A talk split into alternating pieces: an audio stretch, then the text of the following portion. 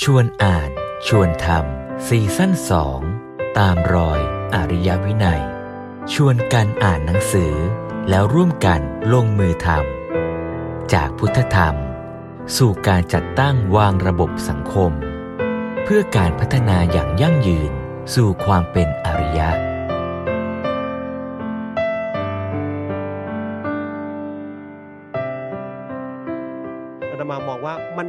อาศัยความเป็นเหตุเป็นปัจจัยของของสิ่งทั้งหลายทั้งส่วนตัวบุคคลผู้เป็นเจ้าของชีวิตด้วย แล้วก็ส่วนอ่าปัจจัยแวดล้อม คือปัจจัยภายนอกที่มาเกื้อหนุนด้วย ที่จะทำยังไงให้คนคนหนึ่งนะมีคุณภาพชีวิตที่ดีนะและการว่าคำว่าคุณภาพชีวิตที่ดีก็ไม่ใช่อยู่ที่เราเป็นผู้ตัดสินเขา แต่เขาต้องเป็นคนตัดสินว่าคุณภาพชีวิตที่ดีในแบบของเขาอะเป็นอย่างไรอย่างเงี้ยอันนี้ต้องต้องชวนกันคุยแต่ปัญหาที่ดีถามอาจจะเป็น ประเด็นว่าแล้วถ้าเราตัดสินใจไม่ได้ล่ะ เราเป็นเจ้าของชีวิตเองแต่เราตัดสินใจไม่ได้ล่ะอาตมาคิดว่าในฐานะเราเป็นผู้เกื้อหนุนนะให้คุณภาพชีวิตของคนที่เรารักดีที่สุดนะอาตมาคิดว่ามันมีหลักอยู่สองอย่างสองประการหนึ่งคือทำด้วยเจตนาที่ดีที่สุด เราต้องตั้งเจตนาเป็นเมตตากรุณา คือมีความปรารถนาดีอยากจะให้เขาพ้นจากความทุกข์อยากจะให้เขามีคุณภาพชีวิตที่ดีที่สุด แล้วก็ศึกษาหาความรู้เพราะฉะนั้นตัวที่จะมาเสริมให้เจตนานั้นดีแล้วได้ผล ดีจริง ๆ ก็คือตัวความรู้คือตัวปัญญา ปัญญาก็ต้องมาด้วยว่าเราต้อง เอ๊ะคุณภาพชีวิตของคนที่ป่วยเป็นโรคนี้ที่ดีในทางกายเป็นยังไง และในจิตใจเราจะช่วยอะไรได้บ้าง เพราะฉะนั้นการที่เราจะเกื้อกูลก็ไม่ใช่เกื้อกูลเพียงแค่ เราอยากจะให้คนไข้มีคุณภาพชีวิตทางกายดีอย่างเดียว แต่มันมีเรื่องคุณภาพชีวิตในส่วนของจิตใจส่วนของปัญญาด้วย แม้ว่าเขาจะไม่สามารถสื่อสารได้เป็นไปได้ไหมที่เราจะทำให้สิ่งแวดล้อมที่เอื้อให้การรักษาหรือว่า จิตใจของเขา ซึ่งอาจจะมีการรับรู้อยู่บ้างเพียงแต่ตอบสนองไม่ได้เนี่ยเขาจะมีคุณภาพชีวิตที่ดีอย่างไร เพราะฉะนั้นตัวประเด็นสำคัญที่จะมาช่วยในเรื่องนี้ก็คือหนึ่งก็คือการตั้งเจตนาให้ถูกต้องเป็นเมตตากรุณาสองก็คือตัวปัญญาที่จะต้องยอมรับว่าเรามีสติปัญญาอย่างจำกัดนะ เพราะฉะนั้นสิ่งที่เราจะต้องทำเสมอๆคือพยายามศึกษาหาความรู้ให้มาก ถามผู้รู้คุณหมอก็เป็นผู้รู้คนหนึ่งที่จะ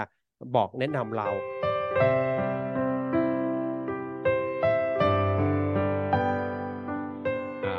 วันนี้นะครับ ก็ขออนุญาตอินโทรเบื้องต้นไปก่อนนะครับ ของอายุรแพทย์กับปัญหาจริยธรรมนะครับ ก็ในหนังสือนะครับ ก็จะเป็นหนังสือจากธรรมกถานะครับ ที่สมเด็จหลวงพ่อนะครับ ได้ได้บาถกถาแก่นายแพทย์กมลสิทธวานนท์นะครับ ประธานราชวิทยาลัยอายุรแพทย์นะครับแล้วก็ที่คณะแพทยศาสตร์โรงพยาบาลรามาธิบดีนะครับ เมื่อวันที่ 9 พฤศจิกายน 2532 นะครับนะครับ ในหนังสือเนี่ยก็ถ้าบอกว่าภาพรวมเนี่ยก็จะคุย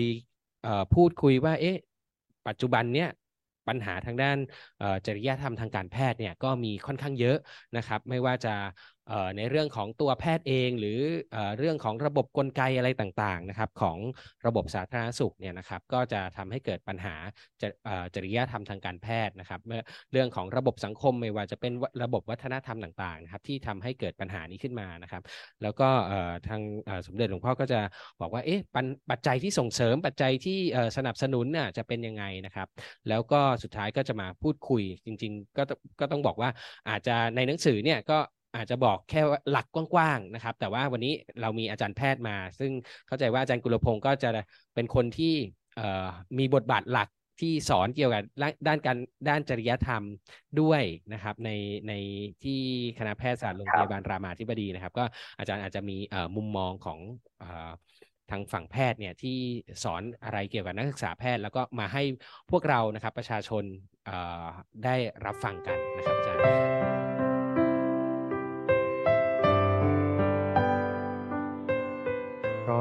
จริงๆ หลวงพ่อได้ได้แสดงทัศนะในหนังสือทั้งสองเล่มนี้ไว้น่าสนใจมาก แล้วก็เป็นหลักทั่วไปที่เกี่ยวข้องกับการศึกษานะเพราะว่าชีวิตของมนุษย์ทุกคนเนี่ยเป็นเรื่องของการศึกษาเนาะในเรื่องของอจริยธรรมต่างๆนะทั้งในส่วนของอตัวชีวิตของเราเองด้วย แล้วก็บทบาทหน้าที่ที่เราเข้าไปเกี่ยวข้องในโดยเฉพาะวิชาชีพที่เรา จะต้องถือว่าเป็นส่วนสำคัญของชีวิต เพราะว่าเราใช้ชีวิตอยู่ในที่ทำงานเนี่ยกันแทบจะเขาเรียกว่าหนึ่งในสามเนาะเพราะฉะนั้นถ้าจะมาพูดถึงเรื่องอการแพทย์เนี่ยแล้วก็พูดถึงเรื่องจริยธรรม มันก็คือส่วนหนึ่งของชีวิตนั่นเองนั้นเวลาที่พระพุทธศาสนามองเรื่องของชีวิตเนี่ยก็จะมองแบบแยกแยะแจกแจงว่า เอ๊ะแล้วถ้าเราจะต้องไปเกี่ยวข้องในฐานะเป็นบุคคลคนหนึ่งที่ทำหน้าที่ ประกอบวิชาชีพที่จะเกี่ยวข้องกับชีวิตของผู้คนนะเราควรจะต้องประพฤติอย่างไรดำรงตนอย่างไรที่จะสอดคล้องกับความเป็นไปของธรรมชาติ หรือความจริง คือตัวสัจจะนั่นเอง เพราะฉะนั้นสิ่งที่หลวงพ่อพยายามจะนำเสนอก็คือ ให้มองเห็นโลกทั้งหมดทั้งใบตามความเป็นจริง ว่าเวลาที่เราพูดถึงเรื่องของการแพทย์พูดถึงตัวแพทย์เนี่ยไม่ได้มองที่ตัวแพทย์อย่างเดียว แต่มองที่ตัวปัจจัยที่เกื้อหนุนให้แพทย์ดำรงอยู่ในสถานะ หรือมีบทบาทในสถานะใดสถานะหนึ่งของสังคมด้วย นั่นหมายความว่าบทบาทของแพทย์เองเนี่ยเมื่อได้ทำหน้าที่บางอย่างแล้ว สังคมก็เกื้อหนุนนะโดยเฉพาะในสังคมไทยที่เป็นสังคมที่หล่อหลอมให้เราสำนึกในคุณของคนเนี่ยเนาะเวลาผู้ ผู้ใหญ่หรือว่าผู้ที่มีพระคุณกับเราปฏิบัติต่อเราด้วยความเมตตาปรารถนาดีทำให้เรามีคุณภาพชีวิตดีขึ้นมีความสุขเนี่ยเราก็จะรู้สึกสำนึกและเคารพในในบุคคลคนนั้นมันแพทย์ก็เป็นบุคคลหนึ่ง ซึ่งประชาชนคนทั่วไปในสังคมไทยก็ให้ความเคารพนี่คือวัฒนธรรมของการมีน้ำใจต่อกัน ว่าเมื่อเขามีน้ำใจกับเรา เราก็มีน้ำใจต่อเขา เราไม่สามารถไปตอบแทน บทบาทแบบที่เขาทำได้กับเรา เราก็แสดงน้ำใจด้วยความแสดงความนอบน้อม แสดงความเคารพ แสดงความเห็นอกเห็นใจ อันนี้เป็นบทบาทหน้าที่ที่สังคมมีให้ด้วย หรือบางทีแม้แต่ตัวแพทย์เองเนี่ยอาจจะไม่ได้มีความรู้สึกว่าตัวเองมี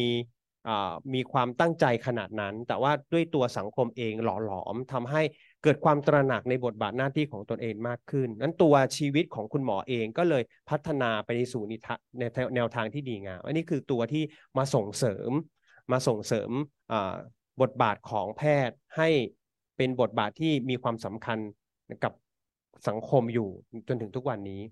อีกบทอีกอันหนึ่งก็คือ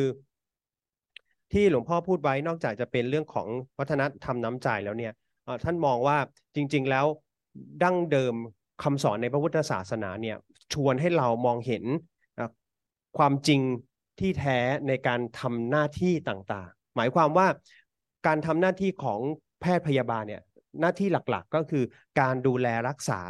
คนที่เจ็บไข้ให้เขามีคุณภาพชีวิตดีขึ้นนี่คือตัวเป้าหมาย ตัวเป้าหมายเนี้ยเวลาเราทำแบบเนี้ยเราได้ประโยชน์อะไร เช่น เราใช้ความรู้ความสามารถของเราในการที่จะช่วยเยียวยาความทุกข์ของผู้คนที่กำลังประสบอยู่เนี่ย แล้วเขาหายดี เวลาที่เราเห็นคนที่เราช่วยเหลือเขามีสุขภาพดีเนี่ย เราได้รับประโยชน์อะไร อันนี้คือตัว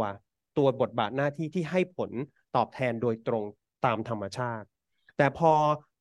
หน้าที่บทบาทนี้มันมีความสำคัญต่อสังคมมาก ก็เลยถูกให้ค่าด้วยอัตราจ้างในการที่จะให้มอบรายได้ หรือว่าเงินทองให้แก่แพทย์พยาบาล มันก็เลยกลายเป็นว่าไอ้บทบาทที่มันส่งเสริมให้เราเห็นคุณค่าในบทบาทหน้าที่ของตนอาจจะถูกลบเลือนไปก็ได้เพราะนั้นตัวส่งเสริมก็คือตัวเนื้องานจริง ๆ เนื้องานเนี่ยถ้าในทางพระท่านจะบอกว่า วิชาชีพที่เป็นปูชนียบุคคล คือเป็นบุคคลที่ควรบูชา ก็มีไม่กี่อาชีพ อาชีพครู อาชีพแพทย์พยาบาล อาชีพถือว่าเป็นไม่เป็นอาชีพก็ได้นักบวชที่ให้คำแนะนำคือสิ่งเหล่านี้คือดูจากอะไร ดูจากคุณประโยชน์ที่เขามอบให้นะแก่แก่ตัวมนุษย์นั่นแหละนะครูบาอาจารย์ให้ความรู้ให้เราดำรงชีวิตอยู่รอดปลอดภัยได้ สามารถที่ดำเนินชีวิต หาเลี้ยงชีพได้นี่นี่บทบาทหน้าที่ของครู คุณหมอในยามเจ็บให้ได้ป่วยจะถึงแก่ชีวิต คนที่จะมาเยียวยาดูแลชีวิตประคับประคองชีวิตให้รอดปลอดภัย กลับมาแข็งแรงแบบเดิมได้ก็เป็นแพทย์พยาบาลหรือว่าเจ้าหน้าที่ทางด้านสาธารณสุขต่างๆ พระก็ให้แง่มุมในแง่ของการให้ความรู้ความเข้าใจแก่โลกและชีวิตตามความเป็นจริง ให้มีจิตใจที่ผ่องใสล่าเริงมีปัญญารู้เข้าใจโลกดำเนินชีวิตได้อย่างถูกต้อง เป็นไปเพื่อความรอดของชีวิต บทบาทหน้าที่เหล่านี้ชื่อว่าเป็นปูชนียบุคคลหมด เพราะฉะนั้นบทบาทหน้าที่ของคุณหมอเองในฐานะที่เราพูดวันนี้กันเนาะเราพูดถึงแพทย์พูดถึงคุณหมอแพทย์พูดถึงพยาบาล ก็มีตัวส่งเสริมคุณค่าอยู่แล้วในสังคมก็คือนอกจากสังคมไทยที่เป็นสังคม มีน้ำจิตน้ำใจ มีความสำนึกในคุณกันเนี่ย ก็ยังมีในส่วนที่ตัวคุณหมอเองได้รับก็คือ การทำหน้าที่และรับผลจากการทำหน้าที่นั่นแหละ อันนี้เป็นตัวที่ส่งเสริมให้คุณคุณสมบัติหรือความเป็นไปในทางจริยธรรมทางการแพทย์เนี่ยมันก้าวหน้า แล้วก็ยังดำรงอยู่ แต่แน่นอนมันก็ไม่มีแค่ฝั่งนี้ฝั่งเดียว เวลาเรามองโลกพระพุทธศาสนาจะให้มองแบบ มองให้เห็นคุณเมื่อกี้เราพูดถึงคุณประโยชน์ไปแล้วว่า อ่า มีปัจจัยที่มาส่งเสริมให้เกิดประโยชน์อย่างนี้อย่างนี้นะ ในทางตรงกันข้ามที่มันยังต้องต้องมาพูดกัน ก็เพราะว่ามันมีปัจจัยที่มาชวนให้จริยธรรมทางการแพทย์มันสั่นคลอนลงนั่นก็เป็นวัฒนธรรมที่เข้ามาแนวคิดที่เข้ามาเพื่อที่จะส่งเสริม ให้คนเนี่ยมุ่งที่จะ แข่งขันกันที่จะมีชีวิตที่ดี โดยอามุ่งไปที่ตัววัตถุ การมีคุณภาพชีวิตที่ดีอีกฝั่งหนึ่งเนี่ยเขามุ่งไปที่วัตถุทำยังไงให้เรามีไรายได้ดีทำยังไงให้เราโหมีทรัพย์สินเงินทองที่จะหล่อเลี้ยงตัวเองได้ไม่ลำบาก ก็เป็นเรื่องของวัฒนธรรมในเชิงธุรกิจนะวัฒนธรรมอีกอย่างหนึ่งก็วัฒนธรรมที่จะมองคนเหมือนเครื่องจักรผลิตภัณฑ์ แต่ละชิ้นแต่ละชิ้นต้องมีคุณภาพอย่างนั้นอย่างนี้ใช้ประโยชน์อย่างนั้นอย่างนี้แม้แต่ตัวคุณหมอเองก็อาจจะถูกมองเป็นอ่าเป็นชิ้นงานหนึ่งในระบบอุตสาหกรรมว่าเราจะผลิตแพทย์มา เพื่อให้ทำหน้าที่นี้นี้นี้นี้เหมือนที่ในหลาย ๆ วิชาชีพก็ถูกมองแบบนี้เหมือนกัน ในยุคที่โอ้คนสนใจเรื่องอาชีพวิศวกรรมมาก ๆ ก็ผลิตวิศวกรรมจนกระทั่งมากมายแล้วก็ตกงานไป แต่ว่าอาจจะแตกต่างในเรื่องตัวเนื้อหาของของวิชาชีพ เพราะว่าแพทย์เนี่ยยังไงไม่มีทางขาไม่มีไม่มีทาง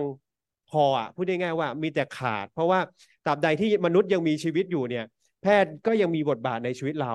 ตราบใดที่มนุษย์ยังมีความเจ็บไข้เป็นปกติธรรมดาเนี่ยแพทย์ก็ยังมีความจำเป็น ตราบใดที่มนุษย์ยังเจ็บไข้ได้ป่วยมีความทุกข์ทางใจ แพทย์ก็ยังจำเป็นนะที่จะต้องเข้ามามีส่วนร่วมในการที่จะช่วยดูแลสังคม เพราะฉะนั้นถ้าเรามองว่าตัวส่งเสริมมีแล้วในสังคมไทย แล้วตัวบั่นทอนล่ะ มันก็มี เพราะฉะนั้นเราก็ต้อง เท่าทันวัฒนธรรมที่กำลังถาโถมเข้ามา โดยเฉพาะในปัจจุบันตอนนี้วัฒนธรรมที่ถาโถมเข้ามาวัฒนธรรม ธุรกิจ วัฒนธรรม เชิงอุตสาหกรรม ผลิตให้ได้เยอะๆมีรายได้เยอะๆมันมาด้วยกัน ถ้าเราผลิตได้เยอะเราก็มีรายได้เยอะเพราะฉะนั้นเราถ้าเรารักษาคนไข้ได้จำนวนมาก อย่างเงี้ยรายได้เราก็ดีเพราะเราจะมีค่าตอบแทน เป็นค่าแพทย์ค่าวิชาชีพของเราเนี่ยเท่านั้นเท่านี้เท่านี้บางทีวัฒนธรรมแบบนี้ที่มาทำให้คุณค่าในตัวของแพทย์เองอะน้อยลง ทำไมแพทย์ถึงฆ่าตัวตายทำไมแพทย์ถึงมีปัญหาถูกฟ้องร้องอาตมาว่าอันนี้มีส่วนสำคัญ วัฒนธรรมที่มันเข้ามาอย่างไม่รู้เนื้อรู้ตัวนี่แหละที่มีส่วนที่บันทอนในเวลาพระพุทธศาสนามองจะมองคุณมองโทษ ทีนี้วันนี้เรามาคุยเราไม่คุยแค่คุณและโทษหรอก เราคงมาคุยเรื่องแล้วทางออกล่ะ เราจะ balance สังคมยังไงให้เรื่องของจริยธรรมทางการแพทย์ยังคงเป็นเรื่องที่สำคัญและมีคุณค่าสำหรับสังคมไทย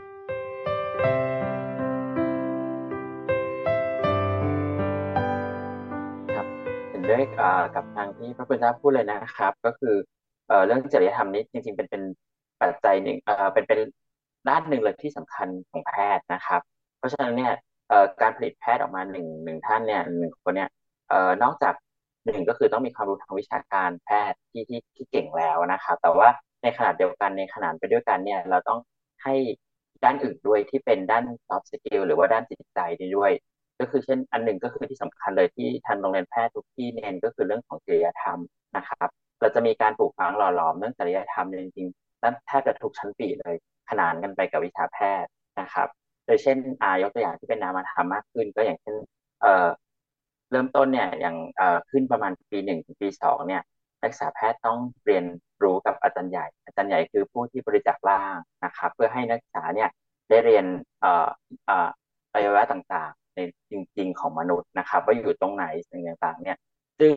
อันนั้นนักศึกษาก็จะได้ความรู้ในเชิงวิชาการทางการแพทย์แต่ในขณะเดียวกันเนี่ยเราจะมีการหนึ่งก็คือมีพิธีนะครับ ในเรื่องของการให้ญาติอาจารย์ใหญ่นะครับ มาแล้วก็มีการเล่าเรื่องต่างๆ รวมทั้งมีเรื่องการเคารพอาจารย์ใหญ่ด้วยนะครับ ตลอดจนเรียนจบไปแล้ว เราก็จะมีการพิธีชาปนกิจมีการสิ่งเหล่านี้เนี่ยจะเป็นการหล่อหลอมให้เขาเห็นว่าการที่เขาจะเป็นแพทย์แห่งคนเนี่ยเขาไม่ได้ แค่มีเงินมานะ หรือว่ามีความรู้เก่ง เป็นคนที่เก่งแล้วเขาจะเป็นแพทย์ได้ แต่เขาต้องมีปัจจัยเกื้อหนุนหลายอย่างที่จะมาช่วยเหลือเขานะครับ สังคมเนี่ยก็เป็นคนเอ่อคนให้เขาเป็นคนหล่อหลอมเขาด้วยนะครับ แล้วก็พอเขาขึ้นมาเจอผู้ป่วยเนี่ยในแต่ละวันเนี่ยนอกจากวิชาความรู้ที่เราจะพูดกันเพราะว่าเขาก็ต้องสามารถวินิจฉัยได้รักษาได้เก่งเป็นหมอที่สามารถทำให้ผู้ป่วยหายได้แต่ในขณะเดียวกัน เราจะพูดในประเด็นเรื่องของจิตใจผู้ป่วยเสมอ ถามว่าแต่ละวันเขาได้เห็นอะไรบ้าง เขาได้อะไรบ้าง แล้วเขารู้สึกยังไงกับสิ่งนี้ สิ่งนี้เนี่ยเหมือนที่พระคุณเจ้าได้พูดตะกี้เลยนะครับ ก็คือถ้าเกิดแพทย์หนึ่งคนเนี่ยหรือว่านักศึกษาแพทย์หนึ่งคนที่จบไปเนี่ยเขาได้เขาเก่งทางด้านวิชาแพทย์ แต่ว่าในขณะเดียวกันอะมุมมองในด้านของจริยธรรมหรือมุมมองด้านจิตใจเนี่ยเขาขาดไปเลยเนี่ย อันนี้หนึ่งอันแรกสุดเลยเนี่ยเขาแน่ๆเลยคือเขา จะปฏิบัติไปด้วยคือเนื่องจากวิชาแพทย์ไม่ว่าจะเป็นแพทย์พยาบาลหรือแพทย์สาธารณสุขเนี่ยต้องพบกับผู้ป่วยเสมอมีแต่คนเจ็บ ทุกวันจะมีแต่ปัญหาเข้ามานะครับ ถ้าความเรียกว่าความสุขภายในของเขาหรือว่าคุณค่านะครับ ทางใจของเขาเนี่ยในการที่เขาจะทำอาชีพพวกนี้เขาเป็นจากวัตถุภายนอกหมดเลย เช่นจำนวนยอดผู้ป่วยจำนวนเงินจำนวนความสำเร็จสิ่งเหล่านี้เนี่ยจะอยู่ได้ไม่นานครับ เพราะว่าถ้าเกิดเอ่อ สิ่งเหล่านั้นมันหมดไปหรือมันขึ้นขึ้นลงลงเนี่ย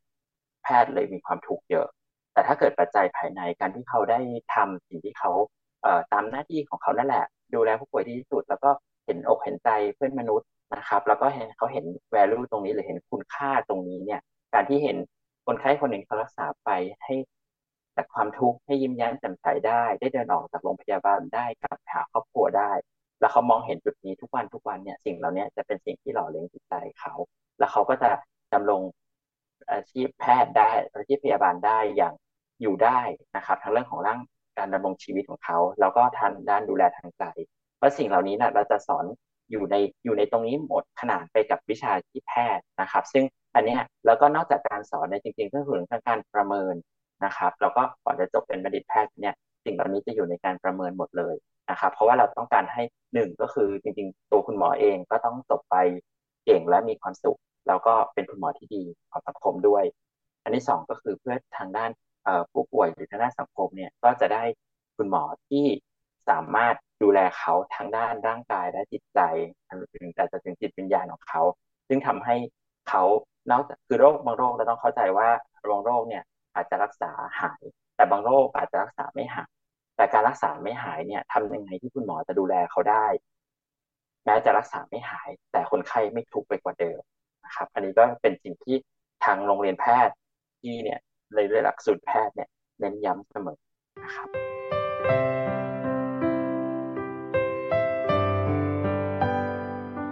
อย่างที่บอกเมื่อกี้ปัญหาที่เราเรากำลังพูดถึงนะที่คุณหมอแบ่งปันเนี่ยก็เป็นปัญหาของตัวแพทย์ใช่ไหมตัวแพทย์ไม่ใช่เรื่องความรู้ แต่เป็นเรื่องตัวชีวิตของแพทย์นั่นแหละ นั้นหลวงพ่อก็ให้ความสำคัญกับเรื่องนี้บอกว่า ความรับผิดชอบที่คุณหมอจะต้องรับผิดชอบ ไม่ใช่แค่รับผิดชอบบทบาทหน้าที่ทางจริยธรรม หรือว่าวิชาชีพของตนเองเท่านั้น แต่ความรับผิดชอบอีกอันหนึ่งที่สำคัญมาก ก็คือความรับผิดชอบต่อหน้าที่ในฐานะ ที่ตนต้องทำหน้าที่ต่อชีวิต ก็คือตัวชีวิตเรา คุณภาพชีวิตแบบไหนที่ควรจะมีใช่ไหมมันต้องกลับมาพูดอาจจะไม่ใช่พูดแค่ตัวคุณหมออย่างเดียวหรอก พูดถึงระบบที่ดูแลคุณหมอด้วย ว่า เอ๊ะ แพทย์ควรจะแพทย์ต้องทำงานกับคน ต้องทำงานกับความทุกข์ของผู้คน คุณภาพชีวิตแบบไหนเนาะที่จะเหมาะแกับกับแพทย์ที่จะไปดูแลผู้คนได้ การให้หมอควงเวรนะหลับไม่ได้หลับไม่ได้นอนเช้าก็ต้องไปเจอคนไข้ที่มีความทุกข์มีอารมณ์มีความรู้สึกมา ถ้าคุณหมอไม่เข้มแข็ง ไม่พักผ่อนไม่เพียงพออาตมาว่าเป็นเรื่องปกติมากที่คุณหมอก็อาจจะ หลุดได้ ที่จะรู้สึกว่ามีความทุกข์หรือว่าไม่ไม่ไม่สบายใจเมื่อได้ลบได้รับอารมณ์กระทบมาแรงๆเนี่ยบางทีมันไม่ทันนะฝึกสติ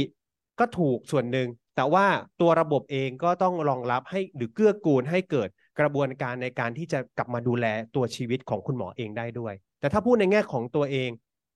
ก็จริงอยู่ว่าคุณหมอต้องต้องกลับมามีมีคุณภาพทางใจที่ ที่มีศักยภาพในการที่จะรับมือกับกระแสหรือว่าอารมณ์ต่างๆ ที่เข้ามากระทบนะได้อย่างดีกว่าคนอื่น ซึ่งอาตมาเชื่อว่า ดีโดยวิชาชีพอยู่แล้วแหละ วิชาชีพนี้ต้องเกี่ยวข้องกับผู้คนที่มีความทุกข์เพราะฉะนั้น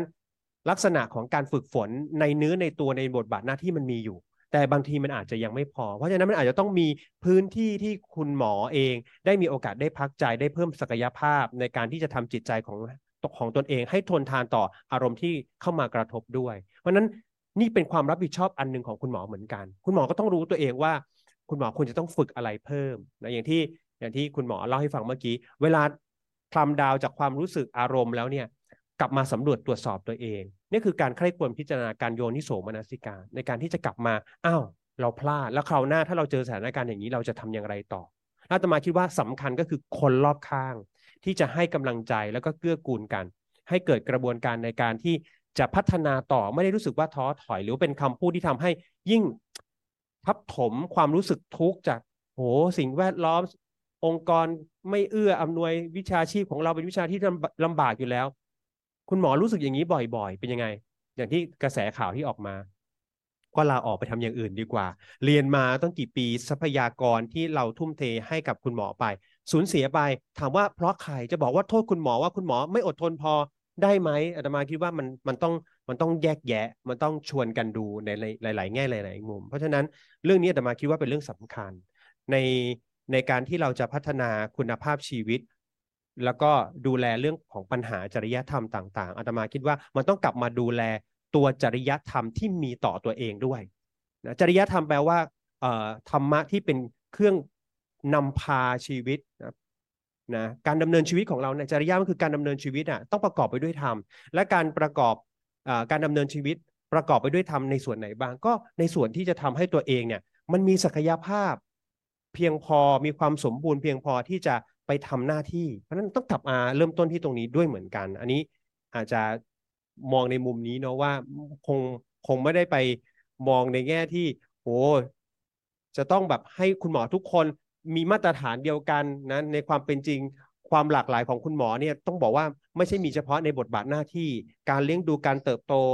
สถานภาพ สิ่งแวดล้อมเศรษฐกิจการเมืองสังคมโอ้เกี่ยวข้องหมดเลย เพราะฉะนั้นถ้าเรามองมาที่ตัวคุณหมอ ก็ต้องมามองเรื่องตัวชีวิตของคุณหมอด้วย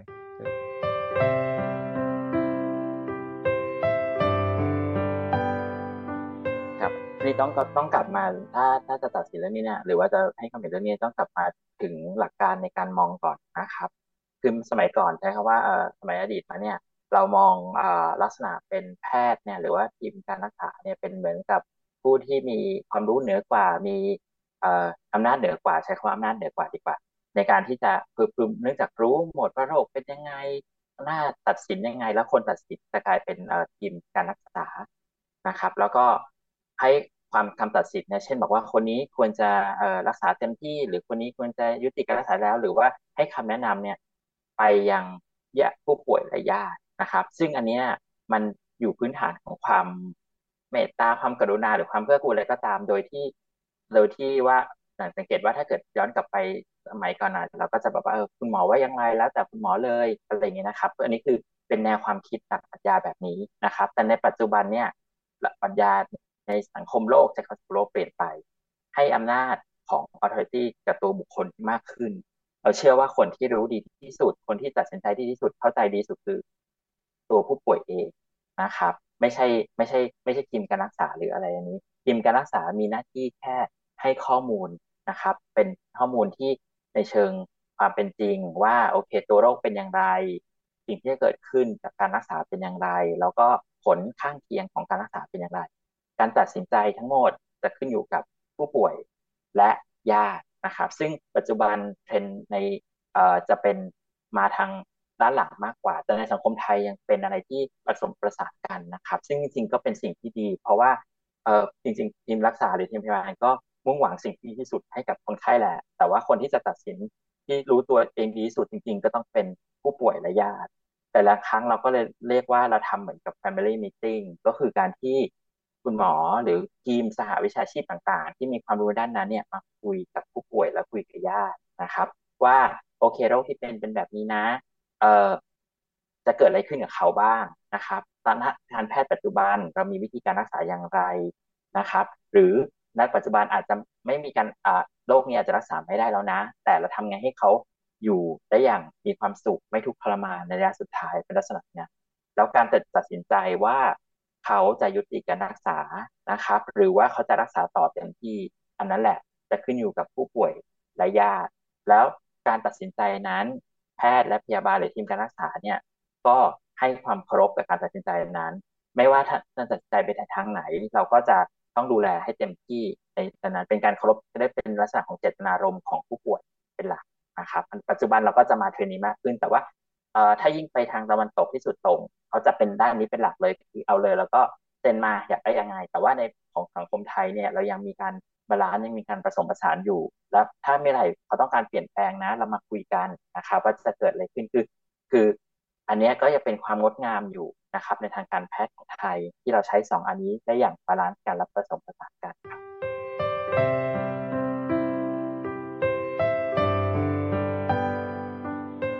อันนี้ก็ต้องกลับมาที่ตัวชีวิตอีกแหละเนาะเพราะว่าเวลาที่เราจะมองมองเรื่องนี้เราต้องมองอยู่บนพื้นฐานของความเข้าใจที่ถูกต้องนะตัวชีวิตเนี่ย จริง ๆแล้ว บางทีเราเข้าใจว่าญาติหรือพ่อแม่ เป็นผู้ที่มีอำนาจในการตัดสินใจ แทนเด็กๆ หรือแทนใครก็ญาติที่ไม่สามารถที่จะสื่อสารได้ แต่จริง ๆแล้ว เราเป็นแค่ ปัจจัยที่เกื้อหนุนเท่านั้น เราเราไม่ควรมองตัวเราเองในฐานะเป็นญาติว่าเราคือผู้เป็นเจ้าของความเป็นเจ้าของในทางพระพุทธศาสนาเนี่ยมันไม่มีอยู่จริงเพราะฉะนั้นจริง ๆ แล้วธรรมชาติของตัวชีวิตอะเขามีอิสรภาพ มีศักยภาพที่จะเลือกที่จะตัดสินใจได้เอง เพราะฉะนั้นทางพุทธศาสนาจะมองเรื่องตัวชีวิตว่าเป็นเรื่องเฉพาะคนคนนั้น เพราะนั้นการที่จะเราจะดูแลตัวเอง จะรักษาหรือไม่รักษาเนี่ย ถ้าเป็นไปได้ก็คือให้เป็นอำนาจในการตัดสินใจของของผู้ที่เป็นเจ้าของชีวิตจริง ๆ อันนี้คือบทบาทแม้แต่คุณพ่อคุณแม่ เวลาจะตัดสินใจแทนลูกก็ต้องไปคุยกับลูกนะ ถ้าเป็นงานที่ที่ดีที่ที่คุณหมอที่เข้าใจเข้าอกเข้าใจเรื่องนี้ จะไม่ให้คุณพ่อคุณแม่ตัดสินใจโดยส่วนเดียว ก็จะชวนลูกๆในฐานะที่เป็นเจ้าเป็นเป็นผู้เป็นคนเจ็บไข้เนี่ยได้มีโอกาสได้ได้ได้พูดคุย ได้ทำความเข้าใจแล้วก็ตัดสินใจด้วย แล้วก็หลาย ๆ เคส เด็กๆ ก็มีศักยภาพมีความสามารถในการที่จะตัดสินใจสิ่งที่ดีที่สุดสำหรับชีวิตของเขาได้ด้วย เพราะฉะนั้นจริง ๆ ต้องมองเรื่องนี้ให้ชัดก่อนว่า ชีวิตของทุกคนทุกคนเป็นเจ้าของ เมื่อเป็นเจ้าของแล้ว เขาจะดูแลตัวเองอย่างไร ต้องให้เกียรติให้ให้อิสรภาพในการที่จะตัดสินใจแก่เขาด้วยนี่ส่วนหนึ่ง ประเด็นต่อมาก็คือว่าแต่แน่แต่แน่นอนแหละว่าในในมนุษย์คนหนึ่ง ความ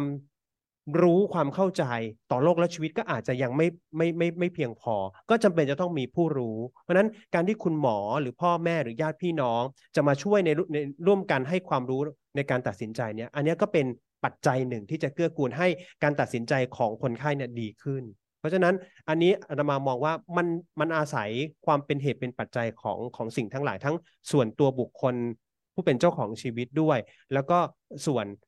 ปัจจัยแวดล้อม คือปัจจัยภายนอกที่มาเกื้อหนุนด้วย ที่จะทำยังไงให้คนคนหนึ่งนะมีคุณภาพชีวิตที่ดีนะและการว่าคำว่าคุณภาพชีวิตที่ดีก็ไม่ใช่อยู่ที่เราเป็นผู้ตัดสินเขา แต่เขาต้องเป็นคนตัดสินว่าคุณภาพชีวิตที่ดีในแบบของเขาเป็นอย่างไรอย่างเงี้ยอันนี้ต้องต้องชวนกันคุย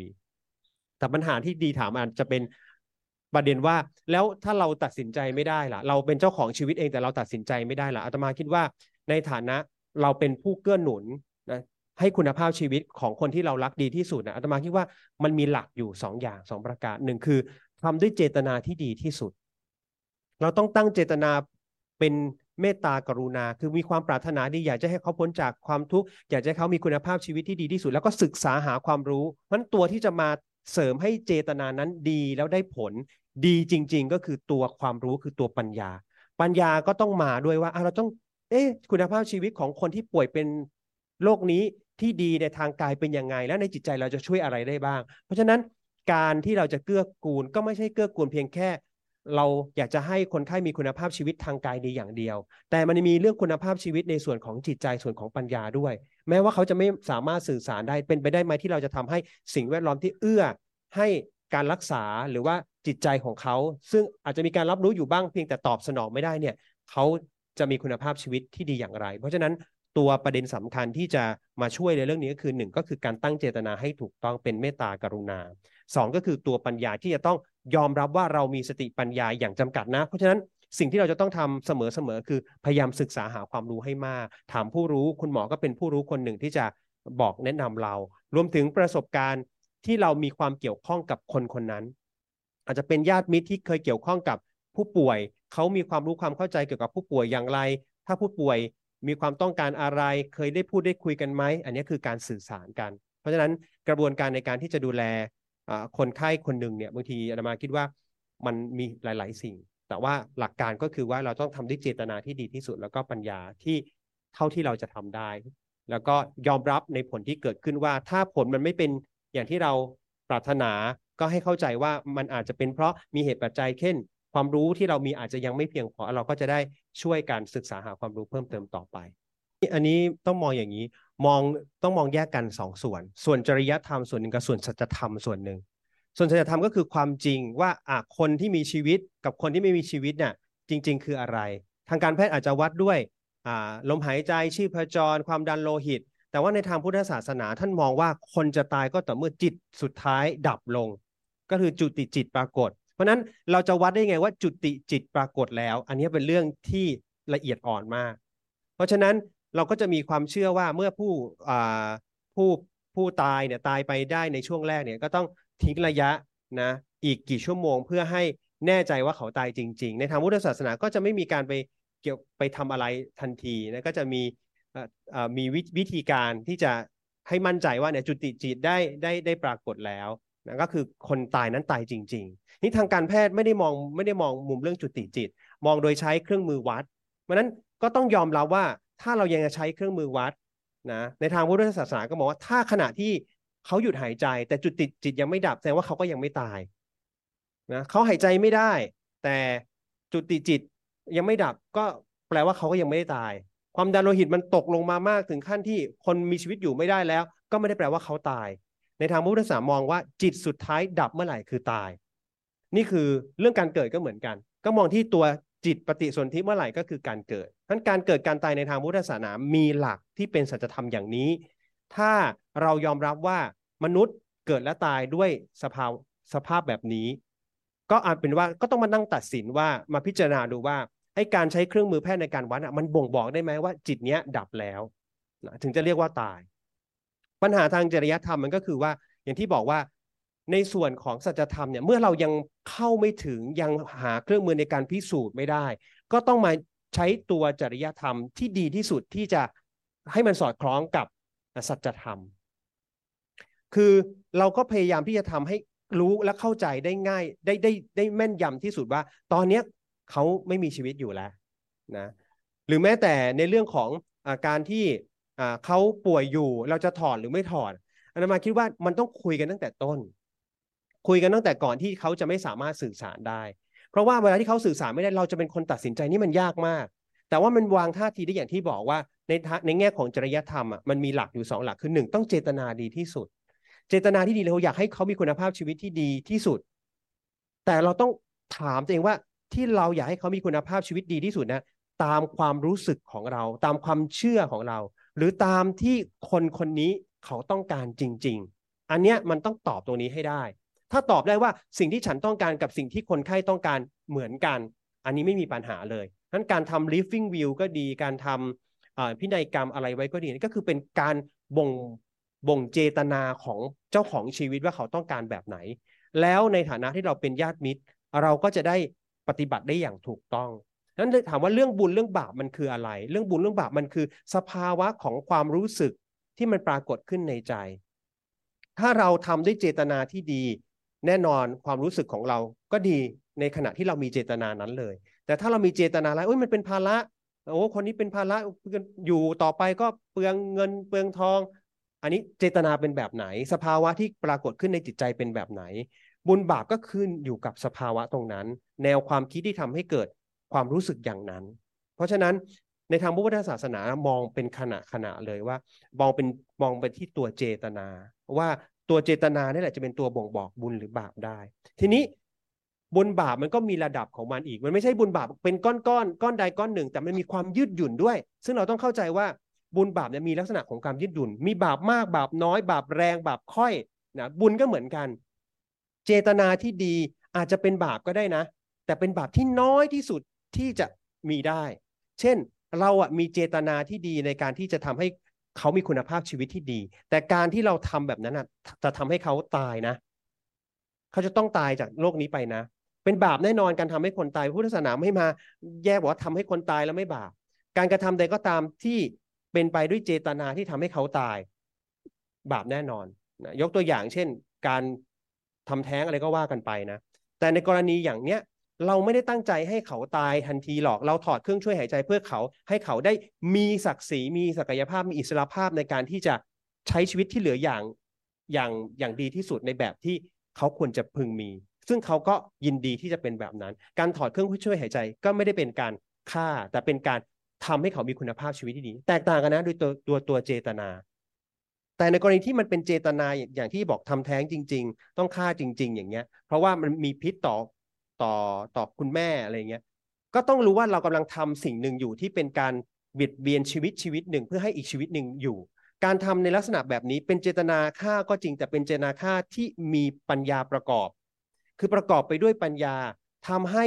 เป็นการช่วยเหลือเกื้อกูลผู้คน ในขณะที่เรามีเจตนาฆ่าอีกขณะหนึ่งก็มีเจตนากรุณาด้วย เพราะนั้นบุญกับบาปมันก็มาเขาเรียกว่ามา balance กันมันคนละตัวกันนะ แต่ว่ามันมา balance กันทำให้บาปนั้นอะ มีมีโทษน้อย หรือว่าบาปน้อยนั่นเอง แล้วก็อาจจะเติมว่าเป็นบุญอีกส่วนหนึ่งก็คือ เป็นบุญสำหรับการที่เราได้ช่วยแม่เอาไว้ เป็นบาปในการที่เราทำให้สิ่งมีชีวิตชีวิตหนึ่งที่จะเกิดมาเนี่ยไม่ได้เกิดนะซึ่งก็อาจจะไม่สมบูรณ์หรอก แต่เขาไม่มีโอกาสได้ได้เกิดมา จริง ๆเขาเกิดแล้ว ก็เราก็ทำลายชีวิตเขา มันก็ต้องแยกแยะให้ถูกว่าบุญบาปมันเป็นเรื่องชัดเจนตรงไปตรงมาตามสัจธรรม มันเป็นสภาวะธรรมที่ปรากฏมีขึ้นในใจเราเลย เพราะฉะนั้นการที่เราจะ เข้าใจเรื่องนี้ก็ต้องแยกแยะเรื่องนี้ให้ถูกด้วย เราถึงจะตัดสินใจได้ได้อย่างดีที่สุดแหละในเวลานั้น ถ้าเจตนาเราดีที่สุดประกอบด้วยปัญญาที่สูงที่สุด แม้ว่าจะผิดพลาดบ้างมันก็จะเป็นความผิดพลาดที่น้อย ถ้าจะเป็นบาปก็เป็นบาปที่น้อยเรินพรในทางการแพทย์เราสอนเสมอว่า คือ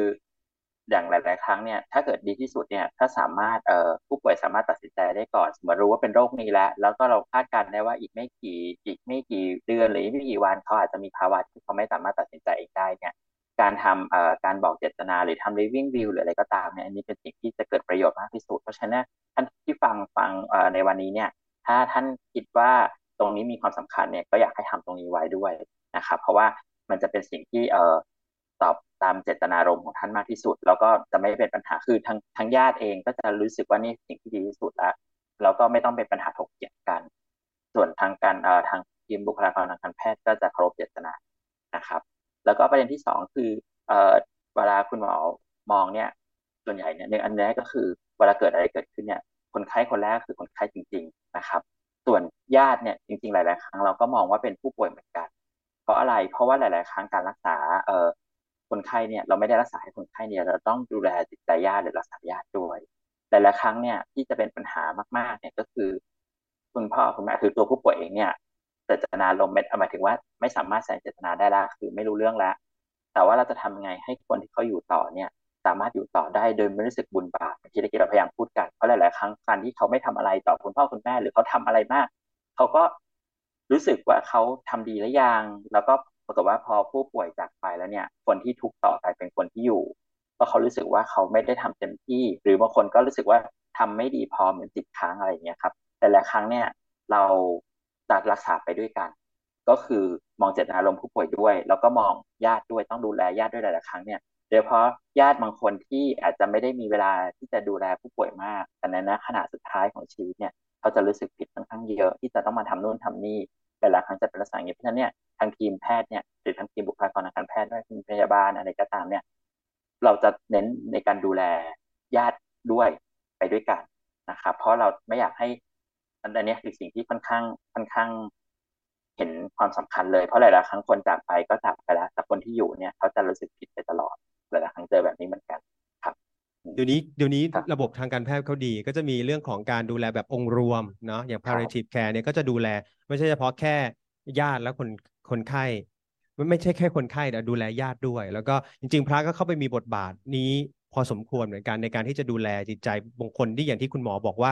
เป็นโรคกตัญญูเฉียบพลัน คือเราไม่เคยดูแล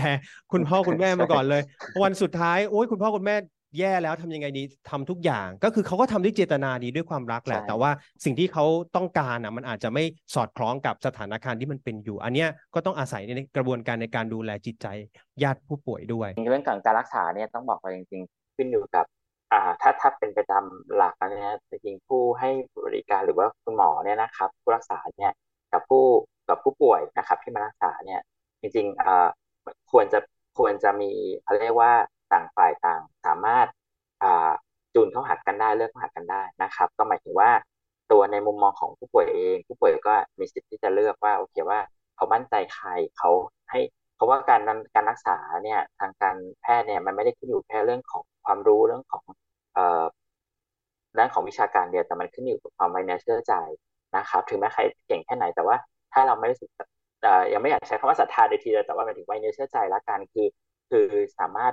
อะเราเขาพูดอะไรมาในความรู้เนี่ย คนไข้สามารถรู้สึกว่าโอเคนี่เป็นความจริงมีความเชื่อได้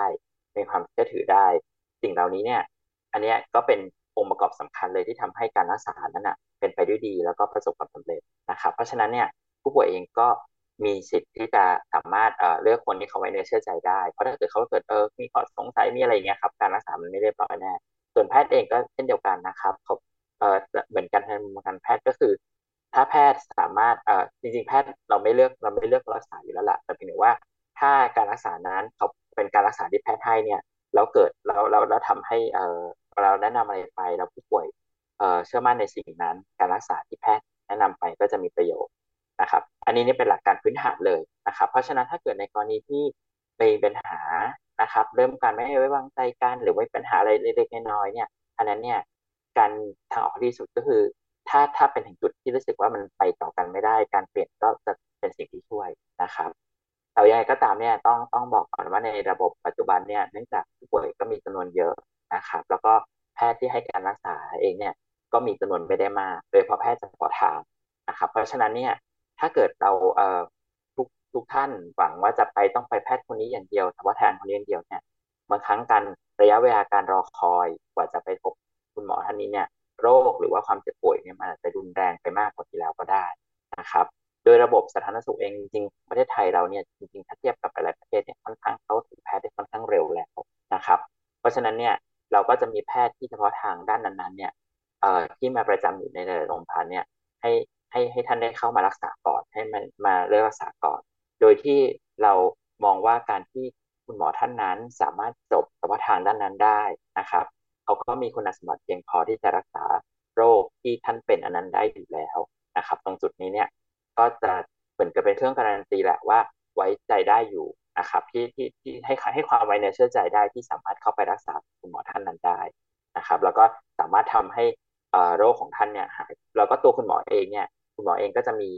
หลักวิชาชีพหรือว่าคุณหมอก็ต้องรักษาตามที่องค์ความรู้ที่คุณหมอมีทางวิชาชีพนั้นที่เต็มที่ แต่เมื่อไหร่ที่คุณหมอรู้สึกว่าเกินความรู้ความสามารถของตัวเองหมายถึงว่าสิ่งเนี้ยหมออ่าไม่หนึ่งไม่อาจจะไม่ชำนาญ หรือมีความชำนาญที่คุณหมอท่านอื่นที่ชำนาญกว่า เราก็จะมีระบบการเรียกว่า consult หรือว่าการ refer case ที่คือส่งต่อว่าเต็มความสามารถเราแล้วนะ ตรงนี้เราอยากจะให้ไปดูต่อคุณหมอท่านนี้ หรืออาจจะร่วมด้วยแต่ว่าความความเห็นของคุณหมอท่านนึงมาอันนี้ก็เป็นเป็นสิ่งที่กระทำกันอยู่ปัจจุบันครับ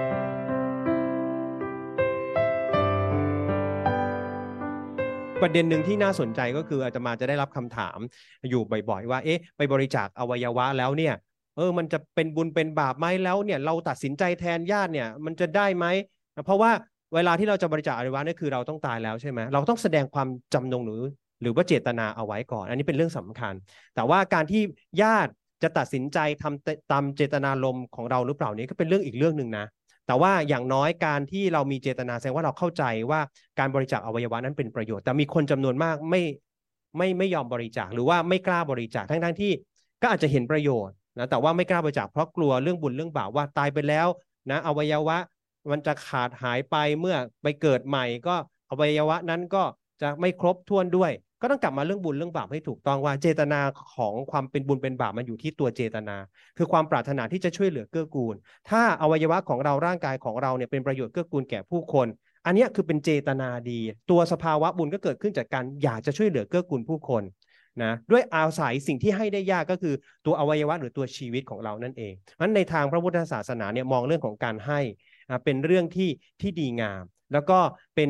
เป็นบทบาทสำคัญที่พระโพธิสัตว์จะต้องทำด้วยนะการบริจาคอวัยวะหรือแม้แต่การบริจาคชีวิตเพื่อจะรักษาทำเพื่อจะช่วยเหลือเกื้อกูลผู้คนเนี่ยเป็นหัวใจของพระโพธิสัตว์เพราะฉะนั้นในทางพระพุทธศาสนาสนับสนุนเรื่องของการบริจาคอวัยวะอยู่แล้ว เพียงแต่ว่าจะต้องทำความเข้าใจกับหมู่มิตรญาติพี่น้องให้ดีด้วย แล้วก็ต้องทำความเข้าใจให้ถูกต้องว่าในทางพระพุทธศาสนานั้น ไม่ใช่ว่า บริจาคอวัยวะไปแล้วตายไปจะไปเกิดมาอวัยวะไม่ครบไม่ใช่ แต่ว่ามันเป็นการบริจาคที่เป็นบุญยิ่งใหญ่ที่เรียกว่าทานะอุปบารมี คือทานชั้นกลางทำได้ยากยากกว่าการให้วัตถุสิ่งของญาติโยมเนี่ยสนใจเอาทำทำบุญด้วยการถวายทานวัตถุต่างๆ สร้างอาคารสถานที่ แต่จะบอกบอกให้บริจาคโลหิต บริจาคอวัยวะ บริจาคดวงตาเนี่ยอาจจะไม่กล้าทั้งที่เป็นเป็นบุญใหญ่ แล้วจริง ๆ แล้ว เมื่อเราตายไปแล้วเนี่ยอวัยวะส่วนนี้เหมือนที่พระเจ้าบอกเลย เป็นเพียงแค่ท่อนไม้ที่วางอยู่มันก็ผุพังเน่าเปื่อยไป แต่ถ้าเราอาศัยอวัยวะ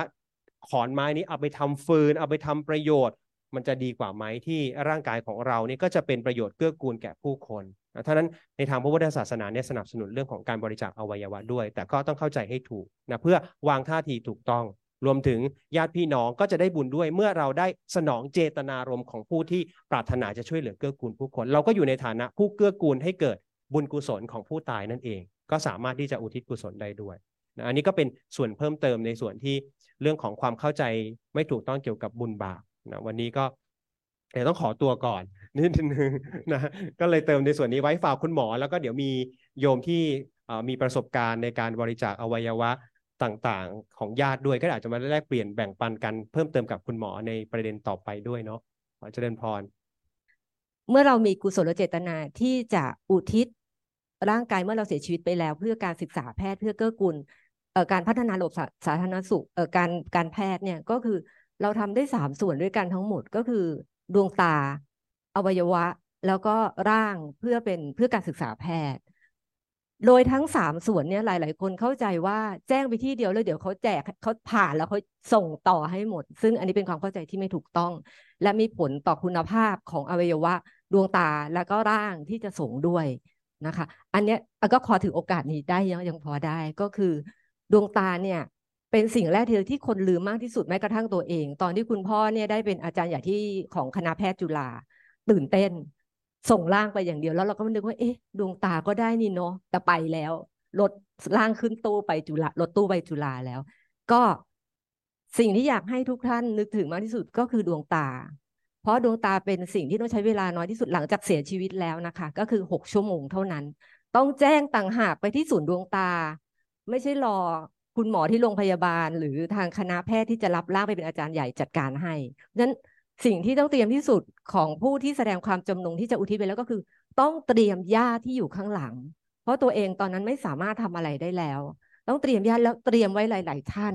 เพราะคนที่สั่งเสียอย่ตัวเองเนี่ยได้รับการฝากมาเยอะมาก ก็ไม่รู้จะไปก่อนหรือเปล่า เพราะนั้นต้องเตรียมไว้หลาย ๆ ท่านและให้ความรู้กับญาติลูกหลานไว้ เลยว่าตานะ ฉันตายแล้วปิดตาฉันให้สนิท แจ้งศูนย์ดวงตาก่อนภายในหกชั่วโมงนะคะ อันที่สองอวัยวะ หลาย ๆ คนบอกว่าเออเดี๋ยวเดี๋ยว บางคนก็ป่วยอยู่นะคะ แล้วก็สั่งเลย อวัยวะคือเท่าที่ทราบ เออต้องเสียชีวิตในโรงพยาบาลเท่านั้น นั่นคือภาวะสมองตายอย่างเดียว ที่ถึงจะทำบริจาคอวัยวะได้นะคะ ส่วนแล้วก็อันนี้ก็คือจะอยู่ในความในมือของแพทย์ละ ส่วนที่สี่ก็คือร่างของอาจารย์ใหญ่ อาจารย์ใหญ่เนี่ยไม่ใช่โทรไปที่สภากาชาติไทยนะคะ พร้อมกับดวงตาเอาดวงตาไปแล้วเอาร่างไปเป็นอาจารย์ใหญ่ด้วยเลย ก็ไม่ใช่อีก ญาติก็จะต้องตั้งสติแจ้งดวงตาเสร็จแล้ว แจ้งไปที่คณะแพทยศาสตร์ ที่อาจจะเคุณพ่อคุณแม่อาจจะแจ้งไปเออฉันอยากอุทิศร่างที่นี่นะ เออแต่ล่าสุดพอดีมีมีเออมีสมาชิกในเพจถามมา เอออุทิศร่างไว้มออหาดใหญ่นะคะ แต่ตอนนี้อยู่ตัวอยู่สมุทรปราการ ถึงเวลาไปส่งที่ไหนดีคะอันนี้เราก็ไม่ค่อยรู้กันนะคะ ก็ไม่ต้องไปถึงมอหาดใหญ่ค่ะ ใกล้ที่ไหนไปที่นั่นก็ยังแนะนำว่าถ้าสมุทรปราการนะคะ น่าจะไปจากรีนหรือบดินน่าจะถูกต้องใช่ไหมคะคุณหมอไม่ต้องเกี่ยงค่ะโรงพยาบาลไหน เมื่อถึงมือแพทย์แพทย์ได้เรียนได้กลับมามีความรู้ช่วยเหลือสังคม ได้กุศลทั้งนั้น สิ่งที่อยากอยากฝากอีกอย่างหนึ่งเพื่อให้คุณหมอได้ร่างที่สวยงามไปเรียนก็คือ ที่บอกว่าญาติสำคัญ เพราะว่าแม้ว่าเจตนาดี รักษาร่างกายมาดี ตายดีสวยงาม สมองตายได้บริจาคหัวใจแน่ๆ แต่ถ้าญาติไม่เซ็น จบเลยนะคะ ก็คือถ้าญาติไม่ยินยอม หรือว่าญาติทะเลาะกันเนี่ยเขาเจ้าหน้าที่จะไม่เก็บ คือที่มีประสบการณ์ส่วนหนึ่งที่ได้คุยกับเจ้าหน้าที่ของศูนย์ดวงตาสภากาชาติไทยก็คือ ถ้าผมไปถึงแล้วญาติทะเลาะกัน ผมกลับบ้านเลยนะครับ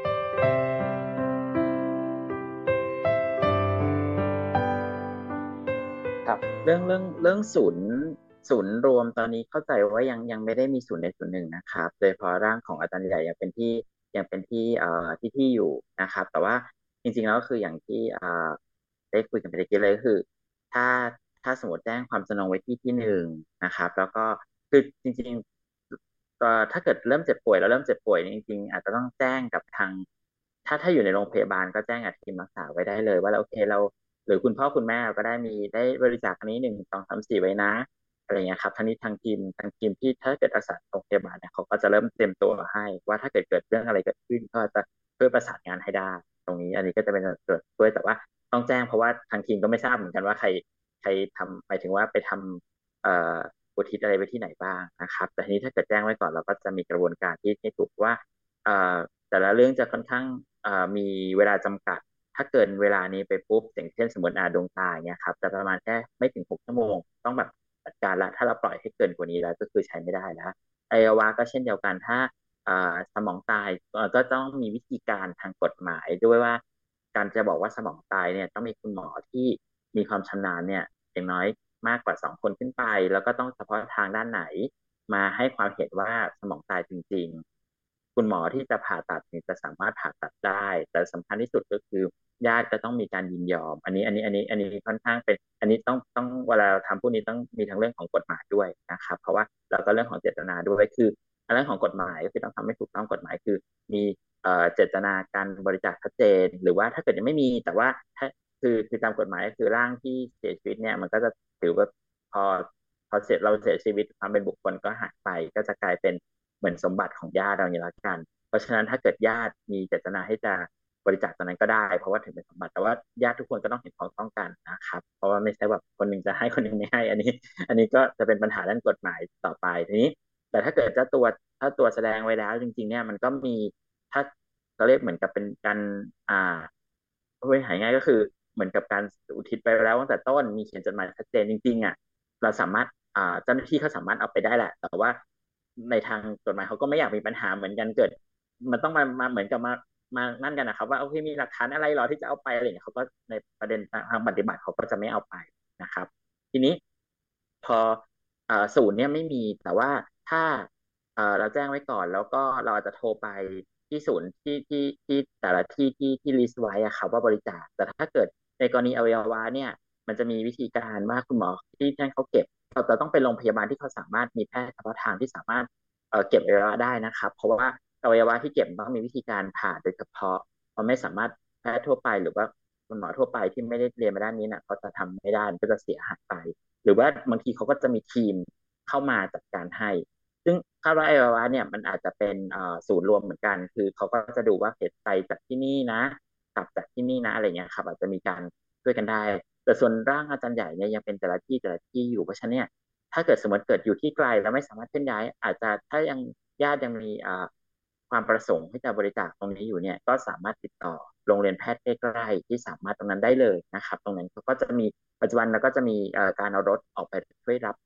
มาด้วยนะครับ ไม่จำเป็นที่ญาติต้องนำเข้ามานะครับ แล้วก็วิธีการปฏิบัติตัวอะไรเงี้ยครับเวลาเราไปบริจาคเขาต้องมีวิธีการบอกมาอยู่แล้ว อันนี้ก็จะต้องบอกกับญาติพี่น้องไว้ แล้วก็ส่วนตัวเอ่อการที่ถามว่าปริมาณเพียงพอแค่ไหนเนี่ยนะครับปัจจุบันเนี่ยเราบอกบอกว่าญาติร่างที่มาบริจาคแล้วก็มาเรียนในสาแพทย์เนี่ยเราทำประโยชน์ได้หลายอย่างเลยนะครับ อันแรกสุดก็คือที่เราทราบทั่วไปก็คือ เป็นร่างอาจารย์ใหญ่ที่เป็นเขาเรียกว่าเป็น stop cadaver หรือว่าร่างอาจารย์ใหญ่ออนคือจะไปไปดองแล้วก็นักศึกษาก็จะมาผ่านะครับ อันนี้ก็จะเรียนดูผ่าเสร็จก็จะเป็น PP ไป แต่ว่าหลายครั้งเราจะทำไปเป็น เอ่อ hard cadaver คือมีการนำไปเก็บรักษาเป็นส่วนๆนะครับทำให้นักศึกษาได้เรียนรู้ต่อไปหลาย ๆ รุ่น หรือเป็นกระดูกหรือเป็นอะไรที่ที่สามารถเก็บไว้เรียนรู้ได้ต่อไปเรื่อยๆครับอันนี้ก็ได้หลายอย่างครับ ในวันนี้นะครับทางรายการชวนอ่านชวนทำก็ก็คงต้องขอจบ แต่เพียงเท่านี้นะครับ ก็ขอขอบพระคุณนะครับ อาจารย์กุลพงศ์นะครับ เป็นอย่างสูงนะครับ ขอบพระคุณนะครับ ขอบคุณคุณครับเอ่อพิคินีนะครับ ที่มาเอ่อแชร์แบ่งปันนะครับ ร่วมกันนะครับ ว่าเอ๊ะการบริจาคอวัยวะเนี่ยของเราเป็นอย่างไรนะครับ แล้วก็สำหรับสัปดาห์หน้านะครับ เราก็ยังอยู่ในเรื่องของเอ่อเขาเรียกว่าธีมเรื่องของการแพทย์กันอยู่นะครับ สัปดาห์หน้าเราก็จะมาเอ่อพูดคุยกันในเรื่องของการแพทย์แนวพุทธนะครับ ผมเข้าใจว่าอาจารย์เนี่ยน่าจะได้หนังสือไปทั้งหมดแล้วนะครับยังไงอาจารย์อ่านแล้วอาจารย์อยากจะมาแชร์นะครับ ก็เรียนเชิญอาจารย์ไว้เบื้องต้นนะครับ อาจารย์อาจารย์อาจจะเข้ามาในซูมนะครับลิงก์เดียลิงก์ลิงก์เดิมนะครับลิงก์เดิมนะครับ ก็อาจจะเข้ามาคุยหรือว่าอาจจะแชร์เพิ่มเติมได้นะครับครั้งอะสัปดาห์หน้านะครับ การแพทย์เอ่อแนวพุทธนะครับสำหรับในวันนี้นะครับก็เอ่อขอกราบขอบพระคุณนะครับ ทุกท่านนะครับ แล้วก็กราบสวัสดีทุกท่านนะครับ สวัสดีนะครับครับสวัสดีสวัสดีครับ